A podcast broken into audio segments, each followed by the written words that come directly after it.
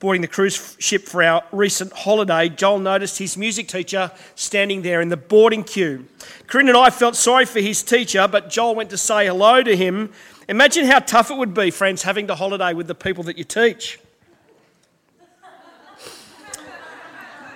Still, Joel returned all smiles from his chat with his teacher and was now keen for his holiday. The music teacher had invited us to the Blue Room, the ship's onboard, jazz bar. Every night during the cruise, Joel's music teacher was performing live in a makeshift jazz band. Joel and I turned up the first night of the, of the cruise, and instantly we'd become black suede groupies. Now, I'm not much of a jazz fan, but live music every night at a bar on holidays, I was prepared to make a few adjustments. On the second night, Joel's music teacher talked with Joel about playing guitar with the band one night during the cruise. They even came up with a few song suggestions for Joel to perform with Black Suede later that week. Still, every night at 9 pm, Joel and I turned up to the Blue Room, learning to appreciate jazz music and to chat with the band between their sets. After a few nights of doing this together, we were on a first name basis with the entire band. Still wondering if tonight was the night that Joel would make his big debut as a jazz musician.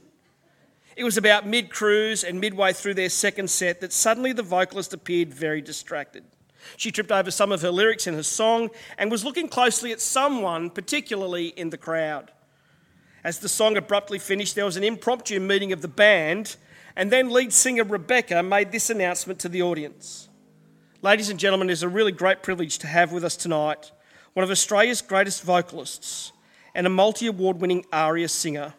Rebecca then invited on stage to perform with the band six time ARIA award winning jazz singer Katie Noonan, who'd been nominated, who's been nominated for an ARIA every year since 2005. Katie, clearly also on holidays from her day job, immediately declined the invitation to perform. But suddenly, we were no longer the band's favourite members in their audience. During the set breaks, now they went and hung out with Katie instead. Even after a few holiday cocktails, I'd admit I'm first, I'd be the first to admit that I prefer to listen to Katie Noonan than hear Joel sing any day. But that wasn't what Joel was waiting for. Joel was waiting for his invitation to come up on stage. Now, the way things turned out, Joel never got to be on stage with Black Suede and the band broke up after the cruise. But here's my point as soon as someone with a higher profile, a proven track record as a musician, a highly acclaimed singer, an award winning artist walks in, suddenly the invitation becomes immediate and the offer extended without prior consultation. Friends, that's what partiality is. That's what favouritism looks like. Now, you might be sitting there thinking to yourself, come on, Mike, you're just being a proud dad. She's a professional award winning singer. And besides, that's how the world works, isn't it? And you know what? You'd be right, friend. James would absolutely agree with you. That's how the world works. But it's not meant to be that way in the church. Hey, if you're just joining us this morning, welcome. Great to have you here. We're in our teaching series on James. It's a short, punchy, and practical guide about what it means to be a Christ follower. This little letter was written by James, the little half brother of Jesus, and now his servant. As Jesus' little brother, James knows all about playing second string to a favourite. But it was James who showed partiality. James was guilty of playing favourites. James preferred the approval of others and sold out his own brother for it. The word that became flesh, friends, was rejected by his own flesh and blood. James played up to the crowds. James sought out the acceptance of others. At one point, James even publicly declared during Jesus' ministry that Jesus was out of his mind just to win public approval. Following now Jesus' death and resurrection from the dead, the risen Lord Jesus appeared to James. And so now James writes to those who live in the margins. This letter is about how to live wholeheartedly for Jesus. And so far, James has told us that we need to persevere. Remain steadfast. Keep on showing up, says James. Stick at it. Because God does some of his deepest work within us during our most hard and most difficult times. Remember, when we want out the most, that's when God most wants in. Last week we heard about listening. That real change only happens when we listen to God. But we also heard it's not enough just to listen, is it? We need to do what he says. God's word needs to be put into action, otherwise, it's worthless and unacceptable religion, says James. When it comes to putting God's word into action, living out the living word, James says, show no partiality. See it with me, won't you? Chapter 2, verse, verse 1, pardon me. James 2, verse 1. My brothers, show no partiality as you hold the faith in our Lord Jesus Christ, the Lord of glory. Uh, once again, it's a clear commandment from James, isn't it? Not a lot of room here for interpretive alternatives. And there's no leeway either way, anyway, because this is an imperative show no partiality. Remember, friends, James is speaking to the church, and he says, don't show favouritism. Now, you can't expect the world to behave like the church. But this is how the world works, right? We all have our favourites, our favourite food, our favourite people, our favourite places, our favourite colours, our favourite sport, our favourite teams. We're all partial to showing partiality. Even our friends, sorry, even our parents have favourites. I heard a comedian say recently all parents have a favourite child, and if you don't know who it is, then it's definitely not you. The world loves celebrity and success. We celebrate our heroes and our achievers, don't we? We aspire to live the good life along with all of the trimmings of fame and fortune. We love the perks and the privileges. We prefer the haves to the have nots. Exclusive clubs, special rates, secret deals, members only offers, customer loyalties, frequent flyers. Worldly acceptance is based on what we can provide and how we make other people feel. And love is offered conditionally, isn't it? Favour given and taken away based on performance. Self promotion is everywhere. We want to be seen and we want to be known by others. We show off everything that we do online, and there we brag and we shape our own fictional narrative. We're in the business of selling and promoting ourselves, all for the bargain price of acceptance and of approval. We've reduced, the God, we've reduced being God's image bearers, friends, to being commodities requiring marketing. Human life is measured purely in economic terms our value reduced to being little more than a figure and a dollar sign. We've heavily overinvested in ourselves and we ride the rise and fall of our own popularity stocks. Our worth gets seen in our possessions and our positions and our status in our achievements and our accessories. That is the currency that the world operates on. That is the marketplace that you and I live in. The world shows favoritism, the world has its favorites. And if you're following Jesus the way that James is suggesting here, then you are definitely not among their favorites. We cannot expect the world to behave like the church. But if we hold the faith of the Lord of glory, then James expects us to behave differently. Won't you see it with me in verse 2? For if a man wearing a gold ring and fine clothing comes to your assembly, and a poor man in shabby clothing comes, comes in also, and if you pay attention to the one who wears the fine clothing and say, You sit here in a good place, while you say to the poor man, You stand over there, or sit down at my feet, it's a well known example, isn't it? The rich man versus the poor man, the gold rings versus the designer threads, compared with being threadbare and barely barely holding your life together. We don't really need to imagine such a scenario, do we? The welcoming team gushes over contestant number one. Here you go. Have a great seat. Let me get you a cup of coffee. While keeping a close eye on contestant number two. How much he consumes over morning tea and his physical proximity to the offering box. Now, you might think this kind of treatment would never happen in our church. So let me ask you this question Who are you saying hello to as soon as this is finished? Who are you making a beeline for after church this morning? The young couple with a couple of kids who seem to be visiting us with us for the first time, or one of the elderly ladies who sit in a wheelchair and take up some of our aisle space? The attractive young person who appears to be single and successful and studying, or the guy who's by his skin colour it looks like his English wouldn't be all that great. Here's the point, verse 4. Have you not then made distinctions among yourselves and become judges with evil thoughts? Now, here's the problem the church is no different to the world. We favour people too based on their appearances. We favour those who appear to have the most to offer us. We show favouritism to those we like and partiality that we want to be like and we want to like us. Do that, says James, and your religion is worthless, impure, and defiled by the world. See it again, James chapter 1, verse 27. Religion that is pure and undefiled before God the Father is this to visit orphans and widows in their affliction and to keep oneself unstained from the world. But we also engage in transactions with other people according to the economic values of the world, don't we? Ouch. That hurt, didn't it? Well, I'm not done yet.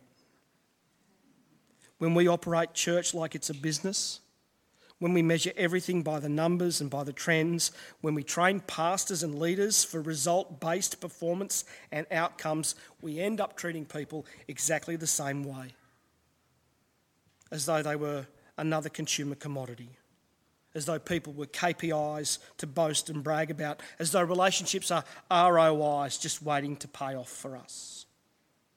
This thinking is so ingrained into our culture that we are far more influenced by it than we'd like to think that we are.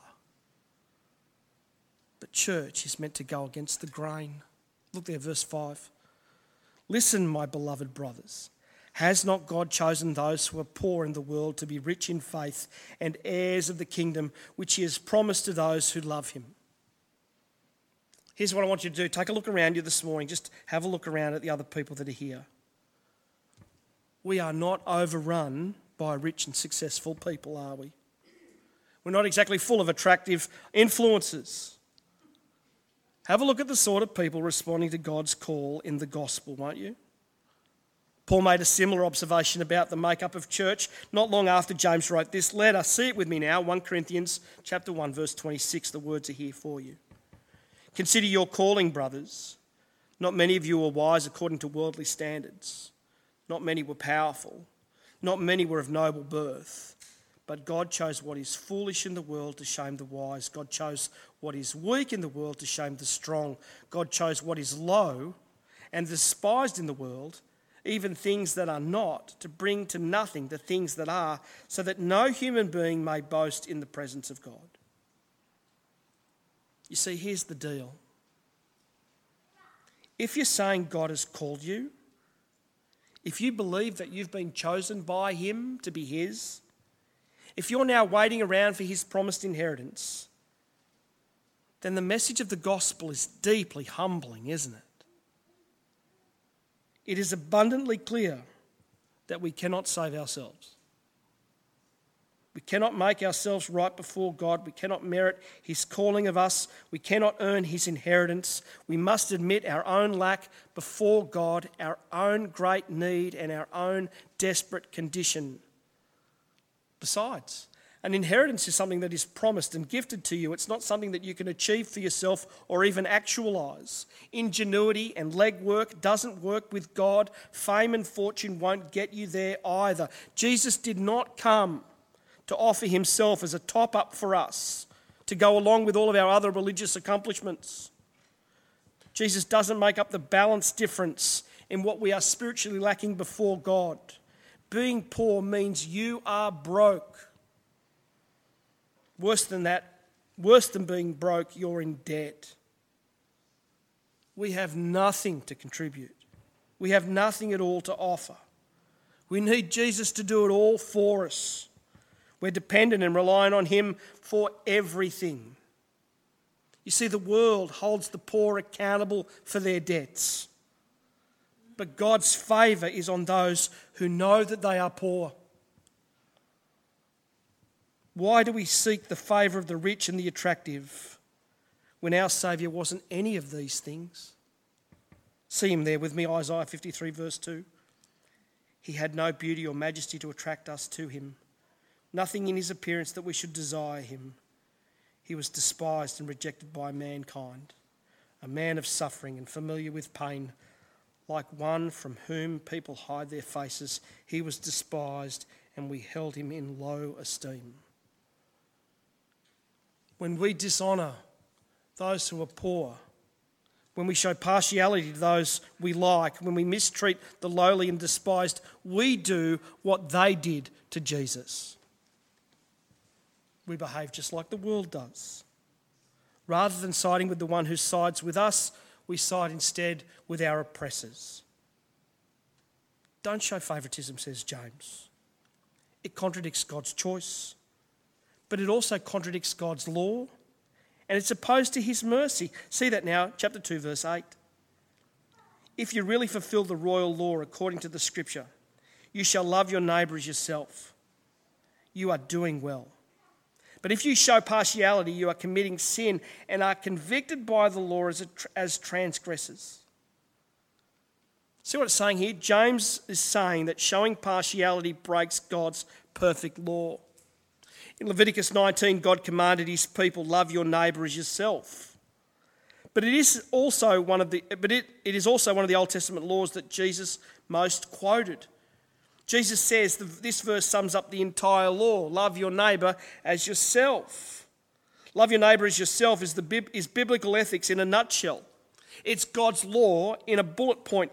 It's the executive summary of the entire law when it comes to the way we treat others, love your neighbour as yourself sums up everything that God wants from us.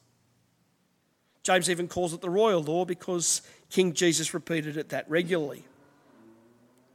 Even Jesus fulfilled these laws' demands. He instructed his disciples now to do the same. Love one another, he said. Hear it again, John 13, verse 34. A new commandment I give to you that you love one another just as I have loved you so also you are to love one another. By this, all people will know that you are my disciples if you love one for another.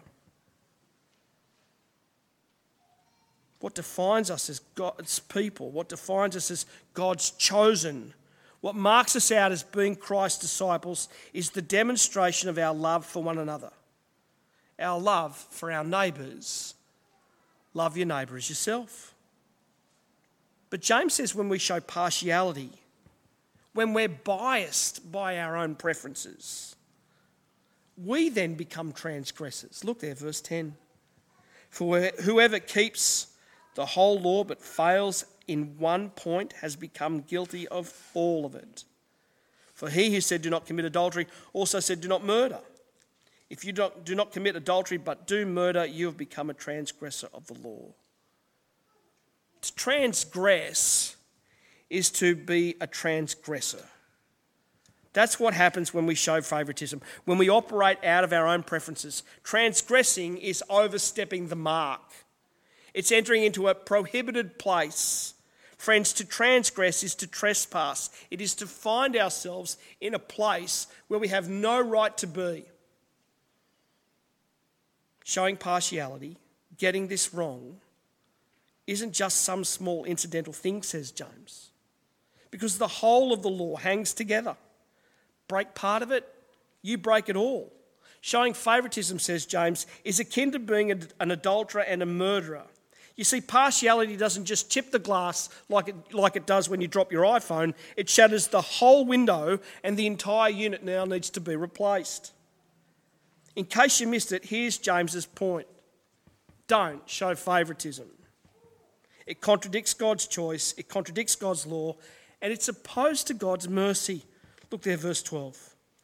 So speak and so act as those who are to be judged under the law of liberty. For judgment is without mercy to one who has shown no mercy. Mercy triumphs over judgment. The law of liberty isn't the old law that condemns us. The law of liberty is now the law that sets us free. But the same law that sets us free is now the law that you and I must put into practice. Love your neighbour as yourself. Love one another as I have loved you, said Jesus. But when we show favouritism, we act in judgment against other people. God has shown us mercy. The law exposes the kinds of lives that we live. Jesus said in the Sermon on the Mount, Blessed are the merciful, for they will be shown mercy. Here, James puts it the other way around judgment without mercy to anyone who has not been merciful. Mercy defines the gospel. We demonstrate we've received Christ's mercy when we show mercy towards other people. When we've been gripped by God's mercy to us, we will treat others with the same mercy. The mercy that God shows us in the gospel transforms us. It's meant to change us because the gospel changes us. It's not going to be immediate change, it's going to take time.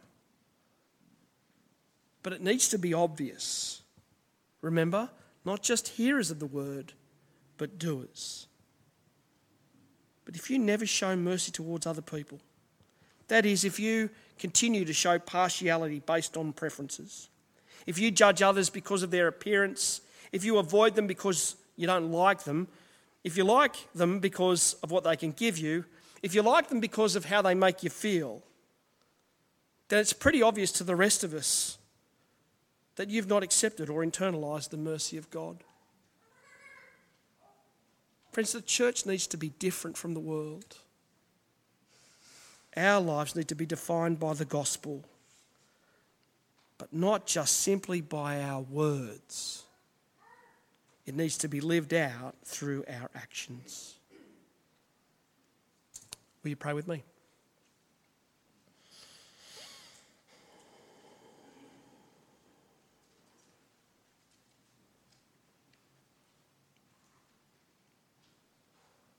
Father, we sit here this morning both free because of what Jesus has done for us, and yet at the same time guilty of showing favouritism.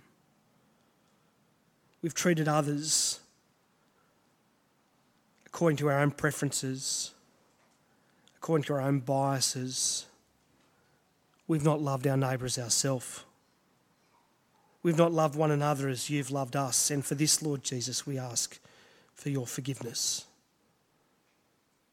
Would you help us to be people who not just hear your word, but who do it, who put it into action, who live differently from the world, and that our lives are seen to be different in the way that we treat and love one another. Lord Jesus, we thank you again for your words to us that we are to love one another as you've loved us so that the world would know that we are your disciples. And so now we pray by our love for each other, the world would come to know your love also.